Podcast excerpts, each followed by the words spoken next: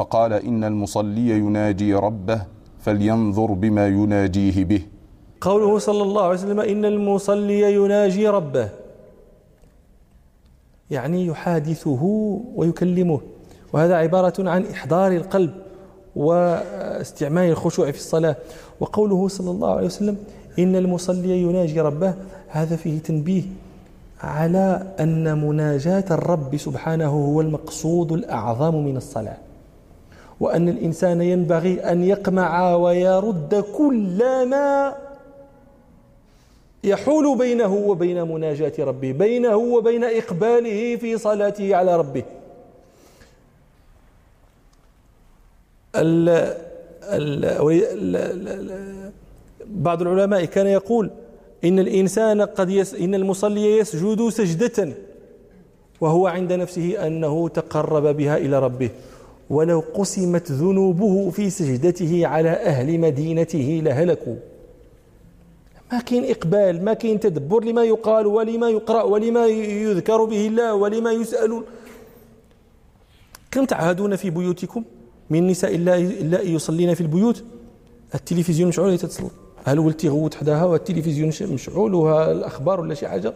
تتصلي يستحيل ان يعني أن يعلم الإنسان ما يقول في جو من الضجيج في جو. ولذلك كان الصالحون يتخذون مواضع في بيوتهم يجعلونها مصلا. وقد علمتم حديث آه، الأعمى وحديث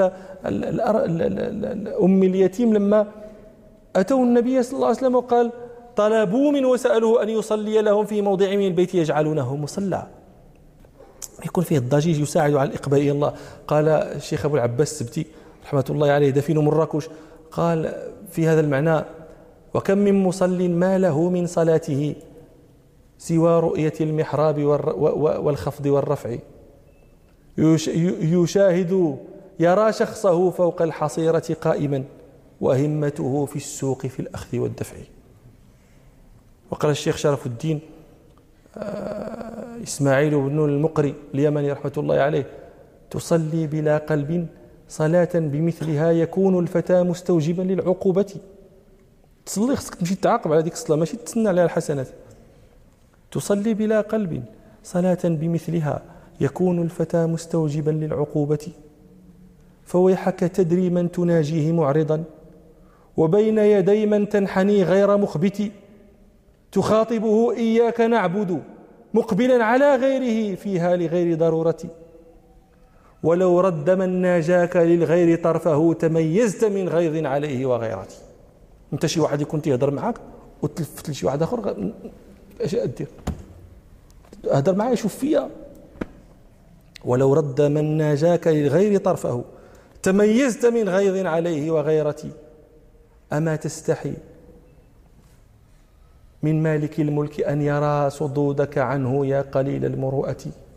صلاة أقيمت يعلم الله أنها بفعلك فيها طاعة كالخطيئة. وأقبح منها أن تدل بفعلها. دير الإدلال زعما بالفعل ديالها.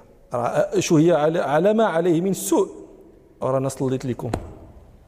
وأقبح منها أن تدل بفعلها كمن قلد المدلول فعل صنيعتي. وأن يعترك العجب أيضا بكونها على ما حوته من رياء وسمعة. ذنوبك في الطاعات وهي كثيرة إذا عددت تغنيك عن كل زلة.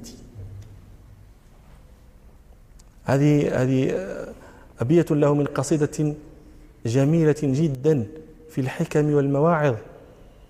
مطلعها إلى كم تمادى في غرور وغفلة؟ وكم هكذا نوم متى يوم يقظتي لقد ضاع عمر ساعة منه تشترى. بملء السماء والأرض أية, أية ضيعتي. أتنفق هذا في هوى هذه التي أبى الله أن تسوى جناح بعوضتي؟ أيا درة بين المزابل ألقيت؟ وجوهرة بيعت بأبخس قيمتي؟ أباق بفان تشتريه سفاهة؟ وسخطا برضوان ونارا بجنة أأنت صديق أم عدو لنفسه؟ فإنك ترميها بكل مصيبة. ولو فعل ولو فعل الأعضاء ولو فعل الأعداء ولو فعل الأعداء بنفسك بعد ما فعلت لمستهم لها بعد رحمتي. أعديانك يرحموا وانت ما رحمتي راسك ولو فعل الأعداء بنفسك بعض ما فعلت لمستهم لها بعد رحمتي. لقد بعتها حزني عليك رخيصة وكانت بهذا منك غير حقيقتي. إلى إلى آخره. نعم. إن المصلي يناجي ربه فلينظر بما يناجيه به. إن المصلي يناجي ربه فلينظر بما يناجيه به. هذا السؤال من الرسول صلى الله عليه وسلم. فلينظر بما يناجيه. أليس كل يناجيه بالقرآن؟ هل يوجد إنسان يناجي ربه في الصلاة بغير القرآن فكيف إذن يقول النبي صلى الله عليه وسلم فلينظر بما يناجي؟ أليس يناجي بالقرآن إذا ليس المقصود هذا إنما المقصود كيف يناجيه؟ وهل يتدبر ما يناجيه به؟ فينبغي عليه أن يناجيه على أفضل وجوه المناجاة. ولذلك قال ولا يجهر بعضكم على بعض بالقرآن لأن ذلك قاطع للمناجي عن مناجاته. إذا جهر بعضكم على بعض بالقرآن فإن المجهور عليه تقطع عليه مناجاته. فلا يجهر بعضكم على بعض بالقرآن وإذا كان هذا في القرآن فما بالكم بأحاديث الناس؟ إذا كان هذا يعني ممنوع منه من يرفع صوته بتلاوة القرآن عندما يناجي المسلم ربه المصلي ربه فما بالك بقطع المناجاة بغير ذلك من الأحاديث؟ ولهذا ينبغي أن يزدجر الناس عندما يسمعوا مثل هذا. من رفع الأصوات في المسجد من الطرائف أن الإمام مالك رحمه الله سئل فقيل له أرأيت المعلم في المسجد يرفع صوته بالعلم؟ ما رأيك في هذا؟ فقال لهم أعلم ورفع صوت. شو يجوز ولا لا يجوز؟ ولا لا لا يتصور. يجتمع زمان العلم ورفع الصوت يجتمع. ولهذا أيضا يعني من من الفطنة. يكون الإنسان يحدث الناس في المسجد ويكون بين يديه أفراد معدودون وهو يصيح ويدار الميكرو ويغوت حتى حتى إن المار خارج المسجد يسمعه ولماذا؟ يعني هذه هذه المكبرات لا تكون إلا عند الاقتضاء. أما إذا كان لا, لا, لا ضرورة لها ولا حاجة لها لا يعني هل كل من دخل المسجد لابد أن يأتيك ليسمع لك؟ لا قد يدخل المسجد إنسان يريد أن يصلي يريد أن يصلي أن يقرأ القرآن يريد أن فلا تلزمه إلزاما بأن يسمع لك. وهو قد يفر ويذهب حتى لقرة الجمع وباقي تسمعك آه علم ورفع وصوت لذلك قال ابن عبد البر إذا كان التالي للقرآن منع من رفع صوته فأحاديث الناس حرام. نعم. فلينظر بما يناجيه به ولا يجهر بعضكم على بعض بالقرآن. نعم. وقال رحمه الله وحدثني عن مالك عن حميد الطويل عن أنس بن مالك أنه قال قمت وراء أبي بكر وعمر وعثمان فكلهم كان لا يقرأ بسم الله الرحمن الرحيم إذا افتتح الصلاة. قال عبيد الله رحمه الله حدثني يحيى عن مالك عن حميد الطويل. حميد بن أبي حميد المدني. الثقة هذا ثقة عند الجميع إلا أنه كان يدلس عن أنس فيروي عن أنس ما لم يسمعه من أنس وإنما سمعه من غير أنس عن أنس. ولكنه كان من الصالحين ومات رحمه الله وهو يصلي. ومات سنة قيل سنة أربعين ومئة وقيل سنة اثنتين وأربعين ومئة. نعم. عن حميد الطويل. قيل له الطويل لأنه كان طويل اليدين. ولم يكن بطويل الجثة إنما كانت في جثته قصر وكانت يداه طويلتان كانت يداه آه، طويلتين فلذلك لقب بحميد الطويل. وقال الأصمعي الأصمعي يذكر سببا آخر لتلقيبه بالطويل قال رأيته ولم يكن بالطويل وإنما كان له جار يعرف بحميد القصير. فقيل هو حميد الطويل تمييزا له. وهنا يريد سؤال كيف يلقب بالطويل؟ وقد قال ربنا سبحانه ولا تنابزوا بالألقاب. قالوا نهى الله سبحانه وتعالى عباده عن تلقيب بعضهم بأي لقب يسوء الملقب به.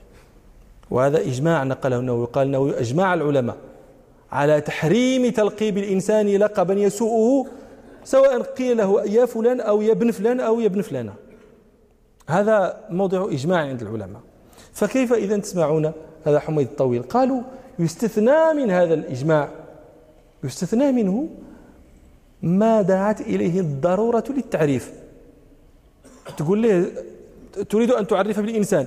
اسمه محمد المحمدون كثير. أبوه اسمه أحمد ذلك أكثر. بنو كذا الرباطي الدكالي التطواني كذا. فما حصل تعريف؟ فقلت له السمين. أعرفته فإذا دعت الضرورة للتعريف من غير قصد الاستهزاء والاستخفاف فذلك جائز. ولذلك ترون حميد الطويل سليمان الأعمش. شكون هذا؟ عبد الرحمن الأعرج. آه، شاخور. واصلني الأحدب. والحدبة شكون؟ عاصم الأحول. الباطين السامين. إلى آخره. فهذا كله قلنا لأنه دعت إليه الضرورة في التعريف من غير قصد للاستهزاء ولا للإيذاء.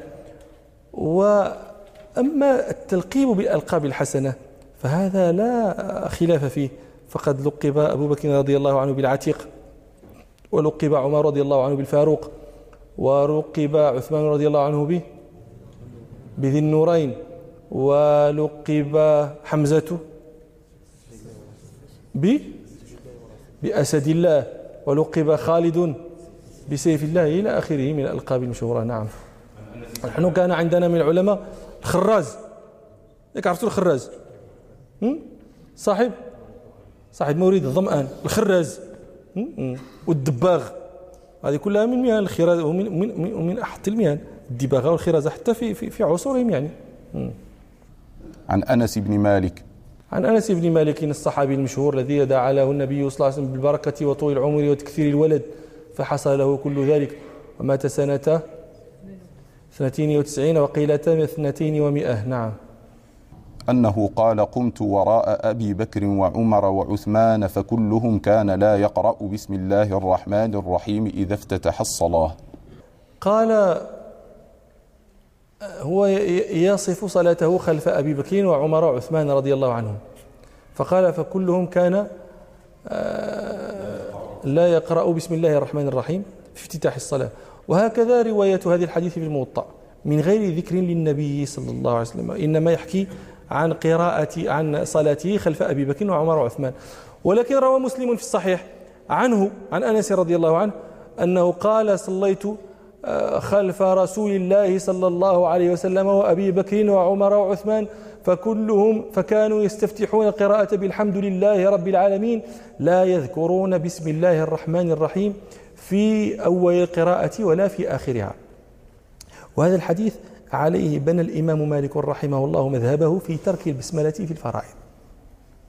قال ابن عاشر رحمه الله وكارهوا بسملة تعوذا في الفرض. وهذا لأن الإمام مالك رحمه الله قال في المدونة لا يبسمل في الفرض سرا ولا جهرا. وأما في النفل فواسع إن شاء بسمل وإن شاء ترك. بناه على أي شيء؟ بناه على هذا هذا الحديث. إما روايته في الموطأ وفعل النبي صلى الله عليه وسلم في روايته لأنس. وهذا الموضوع اختلف فيه الفقهاء. سمعتم المالكية ماذا قالوا في المشهور؟ والشافعية يرون أن وجوبا الجهر بالبسملة. والشافعية والحنفية والحنابلة يقولون يقرأها ويسر بها. والسبب في هذا الخلاف بين الفقهاء الاضطراب في حديث أنس.